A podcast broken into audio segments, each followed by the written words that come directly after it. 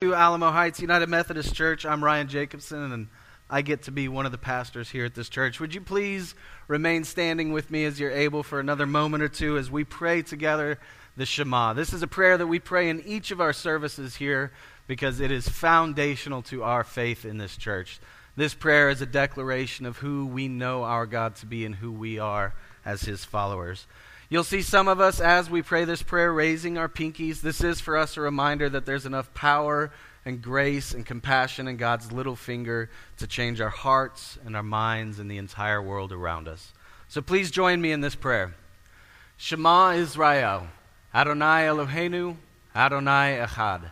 Hear, O Israel, the Lord is our God, the Lord alone. Love the Lord your God with all your heart, with all your soul, and with all your strength, and love your neighbor as yourself. Amen. Now, hear these words as I read to you from the 24th chapter of the Gospel according to Luke. While they were talking about this, Jesus himself stood among them and said to them, Peace be with you.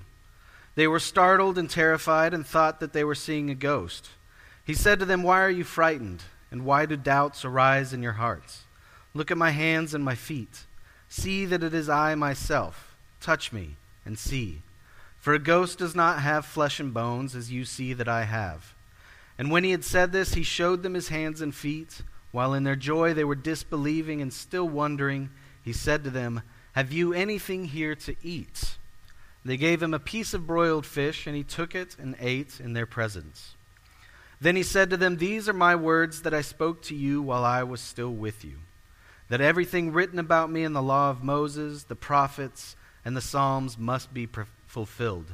Then he opened their minds to understand the Scriptures, and he said to them, Thus it is written that the Messiah is to suffer and to rise from the dead on the third day, and that repentance and forgiveness of sins is to be proclaimed in his name to all nations, beginning from Jerusalem.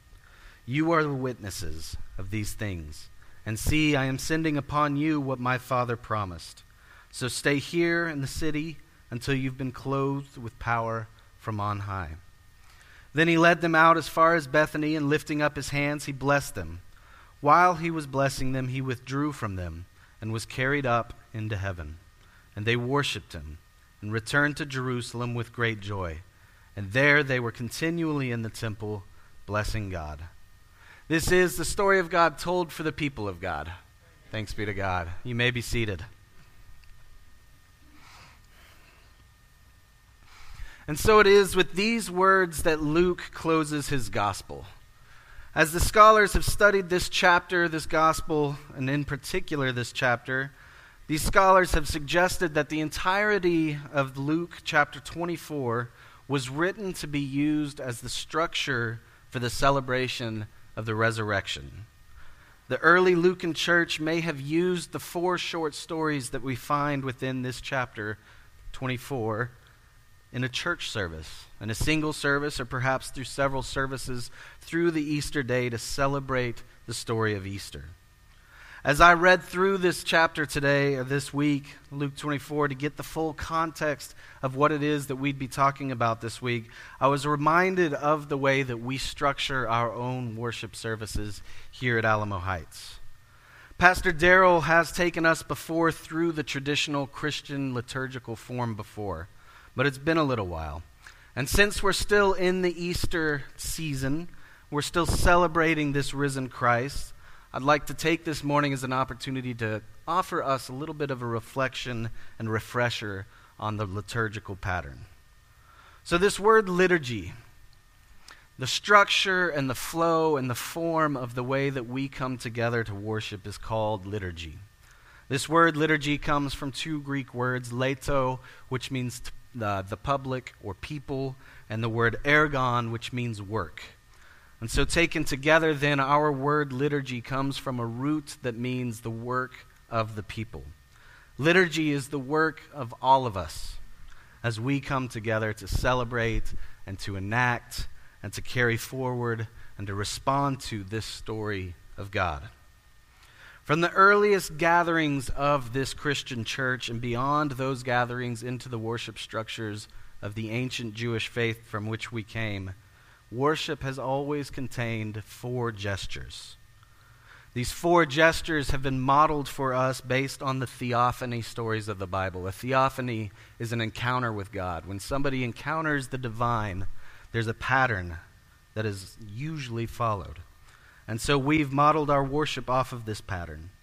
As we look at these different stories, whether it's Moses in the cleft of the rock, or it's Elijah at Mount Horeb, or it's even the woman at the well that encounters Jesus, this pattern emerges. There's four phases in this pattern, and each of these phases is distinct. The, the first piece of this worship pattern is, call- is that God calls his audience to himself. God initiates the encounter. The second piece to these stories is that God calls the audience to transformation. After he's gathered them together, God offers to them a new alternative vision of who he sees these people to be or the circumstances in which they find themselves. Thirdly, in these encounters, God's audience is given the opportunity to respond. The response in the scriptures is pretty varied. Sometimes it's joy and wonder, and sometimes it is disbelief and fear and doubt. Sometimes the audience says to God, Here I am, send me. And sometimes the audience says, I'm not the guy. After this opportunity to respond, though, there is the fourth piece. And this fourth piece is that God then sends his audience back into the world with a new task. God gives these people something to do and then empowers them to do it. In terms of our liturgy here that we build at our church and throughout our Christian history, these four pieces of the divine encounter we call the gathering, the word, the table, and the sending. We build each service off of these four words. This morning, we began our service with a song called Let It Shine. This song, if you listen to the lyrics, is an invitation for us to gather together as a community to both celebrate and to await a word from our living God. As we moved on from that song, Donna opened us up with the gathering prayer, and then we celebrated part of our community both through the crosses and through the announcements of our children that are getting scholarships and moving on from here and into college. From this gathering portion, we moved into the word portion of this service. It started with the, uh, the video featuring Mark Labberton. We watch this video because it gets us into the headspace that we need to be in to talk about the act of worship and how he defines it as a dangerous act. We followed the video with the song, a song called Take Heart, that prepares us for the call of transformation. We take heart because transformation isn't always the easiest thing to do. For us here in this church, the Shema is a part of the Word because it echoes our Scripture and draws us into the love of God, the love of neighbor, and the love that we have of ourself that our Scripture will show us as well. We read the text, of course, this morning from Luke, and my hope for you is that the words that I've prepared this week would offer you an invitation to transformation as well. When I'm done, you'll then have an opportunity to respond.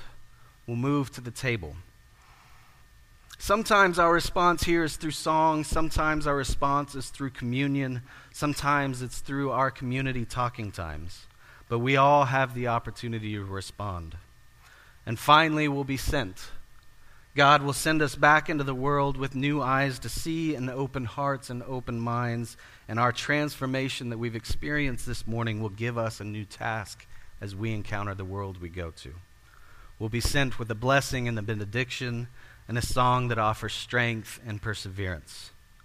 So these are the four parts of our service gathering, word, table, and sending. As we consider this 24th chapter of Luke, we see that these four pieces fit very well onto the four stories of Luke 24. Now, the verses that we read started about midway through 24, so I will offer you a brief explanation of what happened before what we read. This chapter opens with an account of the discovery of an empty tomb. The women, Mary Magdalene, Mary the mother of James, and Joanna, and several other unnamed women, have been have come to the tomb in order to prepare the body of Jesus for his burial. But as they arrive, they find that this body has strangely disappeared. Instead, these two women, or these several women, encounter two men dressed in clothes that gleam like lightning, and these men proclaim to the women that the Christ has been risen. The men also remind the women that Jesus had told them all along that this is the way that things would be. That Jesus told them he'd be crucified and rose, rise again on this third day. The women, with this news, return to their community. As it applies to the liturgy of the celebration of the resurrection, this story serves as a gathering. The women are first gathered, and then they're gathered around mystery and wonder. They're confused and they're startled. They find that what they expected is not to be found. They do have the reminder that this was told to them from the beginning, but it's still mystery and it's still confusion. After these women are gathered together in this particular place, they then go to the rest of their community and gather together with the wider community with this news of wonder. Last week, Pastor Dinah took us through the second short, short story of this chapter. In that story, two disciples are walking home to Emmaus from Jerusalem, discussing the alarming and strange events of the last three days.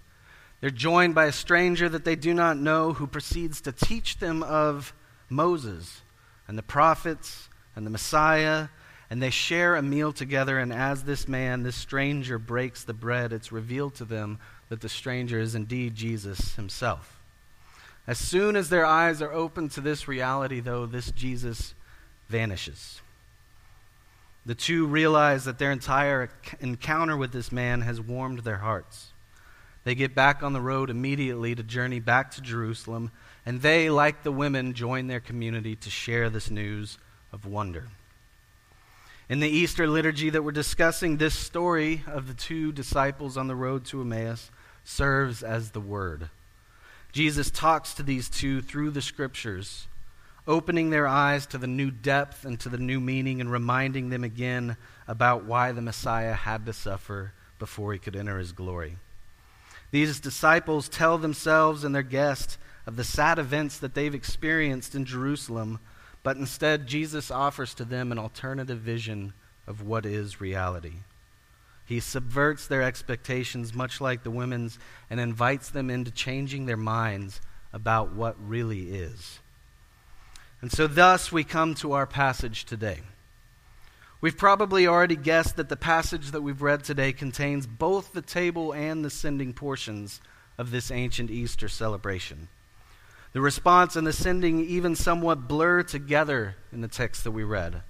There's a part of this text that's clearly response and table, there's a part of it that's clearly the sending, and there's a piece in the middle that joins the two together brilliantly.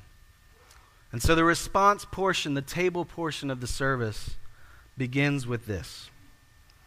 Immediately following the return of these two disciples from Emmaus, they've gathered together with their community discussing these strange events the empty tomb, the risen Christ on the road to Emmaus. There's even a mention of an appearance to Simon Peter, though there's no narration of the appearance. As the community is talking, Jesus suddenly, it says, stands, stands among this community and says to them, Boo! It's not quite boo, but their reaction tells us that it's something quite frightening. The words that are actually recorded is that Jesus says to them, Shalom Aleichem, peace be unto you. But these people thinking that they are seeing a ghost, this group of disciples, excuse me, is described as being both terrified and frightened. And the words that describe this terror are not mild words. They reflect the same kind of fear that Luke has used before to talk about war. If we were to leave this church and find that war has broken out on the streets of San Antonio, that's the terror that these disciples are, are experiencing. And yet Jesus offers them peace. Shalom. Shalom, of course, we've talked about here is a much bigger word than what we typically mean when we say peace. Usually, when we talk about peace or we see peace in the news, it means that there's some kind of absence of conflict or that two estranged parties have somehow reconciled. But when we're talking about shalom here, shalom is more. Shalom is wholeness and it's completion and it's everything in the world, in the universe, in the cosmos, in its right place, working together in harmony in the way that God had intended for it to work. And so when we pray for shalom, when we pray for the peace of Jerusalem, like the scripture suggests, we're not praying for the absence of conflict in the Middle East. We're praying for wholeness, for completion, for a place in which three major monothe- monotheistic religions find their home. We pray not just for conflict to find compromise, but that all that are there might work together for the betterment of this world. Shalom encompasses everything its mind and its body and its spirit and its community and its creation. And so Jesus assures his disciples with shalom. He says, It's me, it's really me. See my hands and feet, touch me, and know that it is I that stand among you. See my flesh and bone, and feel it, and know that I am just like you. And while you're at it, do you have something to eat? Evidently, this resurrection and walking down the road and vanishing and reappearing again works up a little bit of an appetite because he needs a meal. Enjoys a meal with these disciples. And it's at this point that the disciples finally respond with joy, amazement, and wonder. They still can't believe, though, who it is that's standing in front of them. Finally, Jesus once again opens this audience's eyes to the scriptures, giving them a word explaining again that the Messiah had to suffer before he could rise again on this third day. Think of the many different responses that we find within this third story of the chapter. The disciples, disciples experience wonder, they experience terror, they experience doubt and fear and joy and amazement and wonder yet again. They respond tangibly by looking on the body of the risen Christ, by touching the flesh and the bones of this Christ. And presumably, they even join this Christ at the table. The pattern in this appearance follows closely the same pattern that happened in the first two stories, particularly the Emmaus story. It begins with this wandering, com- wondering conversation and then the appearance of the Christ, a teaching of Scripture, shared food at a table, and then wonder and joy. But this story, this third one, does add another element. The mystery of the resurrection is certainly suggested in each of the stories, but it is in this one that the Christ adamantly makes clear to the disciples that this is the man before them that was with them before the death. Luke Timothy Johnson says that a close reading reveals that Luke has the delicate task of asserting both the reality of Jesus' presence now and its difference from the former presence. In the Emmaus story, Jesus is initially unrecognizable and has the ability to vanish. And in this story, he can suddenly appear in their midst, and yet they can look and touch and feel and see that he's really there. It is truly myself, Jesus proclaims. He's here, but something is different. And throughout the Christian scriptures, this tension in the material reality of this resurrected body is never fully resolved. The mystery of resurrection remains. And it's with this that we come now to the sending. Jesus leads his disciples to Bethany, which is a small village on the top of the Mount of Olives, and here he lifts his hands to his disciples and he begins to bless them. And as he does so, the text says he's taken up into heaven. The disciples, after this, worshiped this risen and ascended Christ and returned to Jerusalem and the temple with great joy. And this gospel ends as it started in the temple. At the beginning of this gospel, we have an account of Zechariah at the time of worship receiving news of his coming son. Fred Craddock says of the closing here that Luke began this gospel with the scene in Jerusalem, in the temple, at the hour of worship. Events in that opening scene generated anticipation in the reader. God is at work. Something marvelous is about to happen.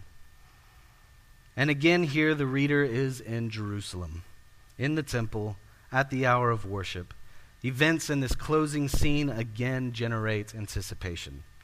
God is at work, and something marvelous is about to happen.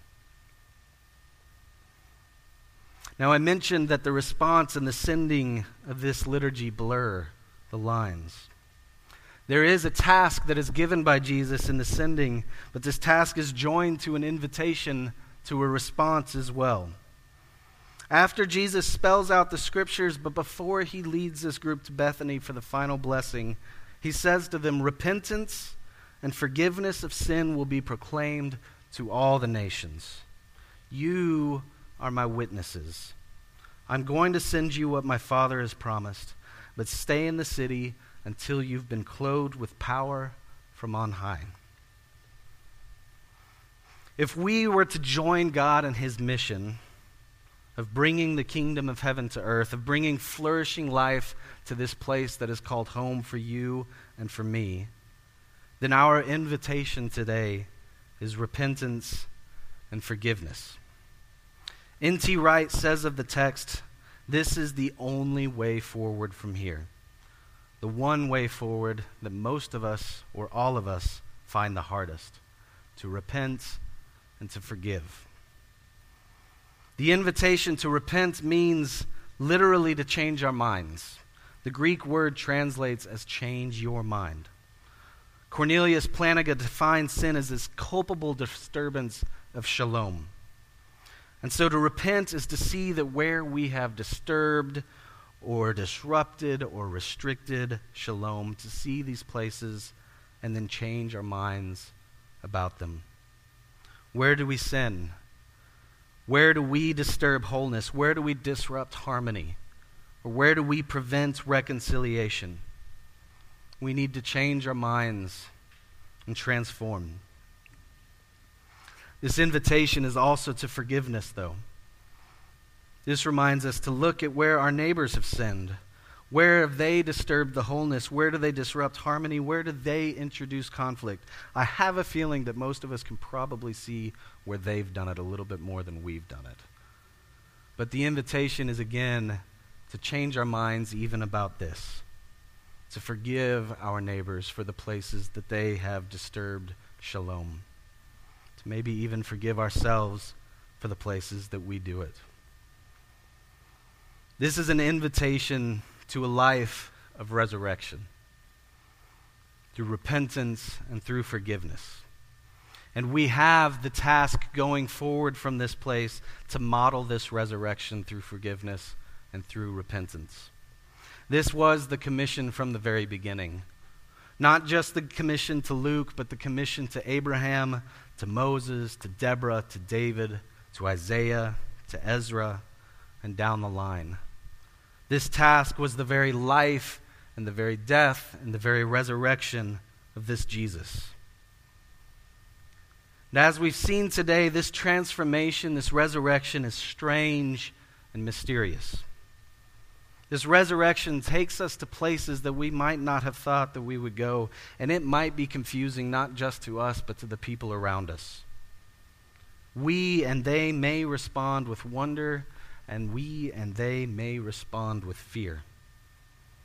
But to live this life of change and transformation is, um, is sometimes to suffer. Sometimes something needs to die. But this is the life of resurrection and new creation. As Jesus says, unless a kernel of wheat falls to the ground and dies, it remains just one seed. But if it dies, it produces many seeds. And with this, we are sent from the Easter liturgy. This ends our celebration of resurrection. We have now become the witnesses. We're seeing and we have seen several endings around us. In this scripture, Jesus has, has ascended. Here in this church, our senior pastor is gone. In the lives around us, we see that our seniors are graduating, going to college. While these are all endings, we know that each of these is actually a new beginning as well. Luke, while finishing the Gospel of Luke, continues the story of Jesus the Christ through his followers. And as these pages close, the pages of Acts begins. We here wait, probably with both excitement and a little bit of anxiety, for our new rabbi to lead us.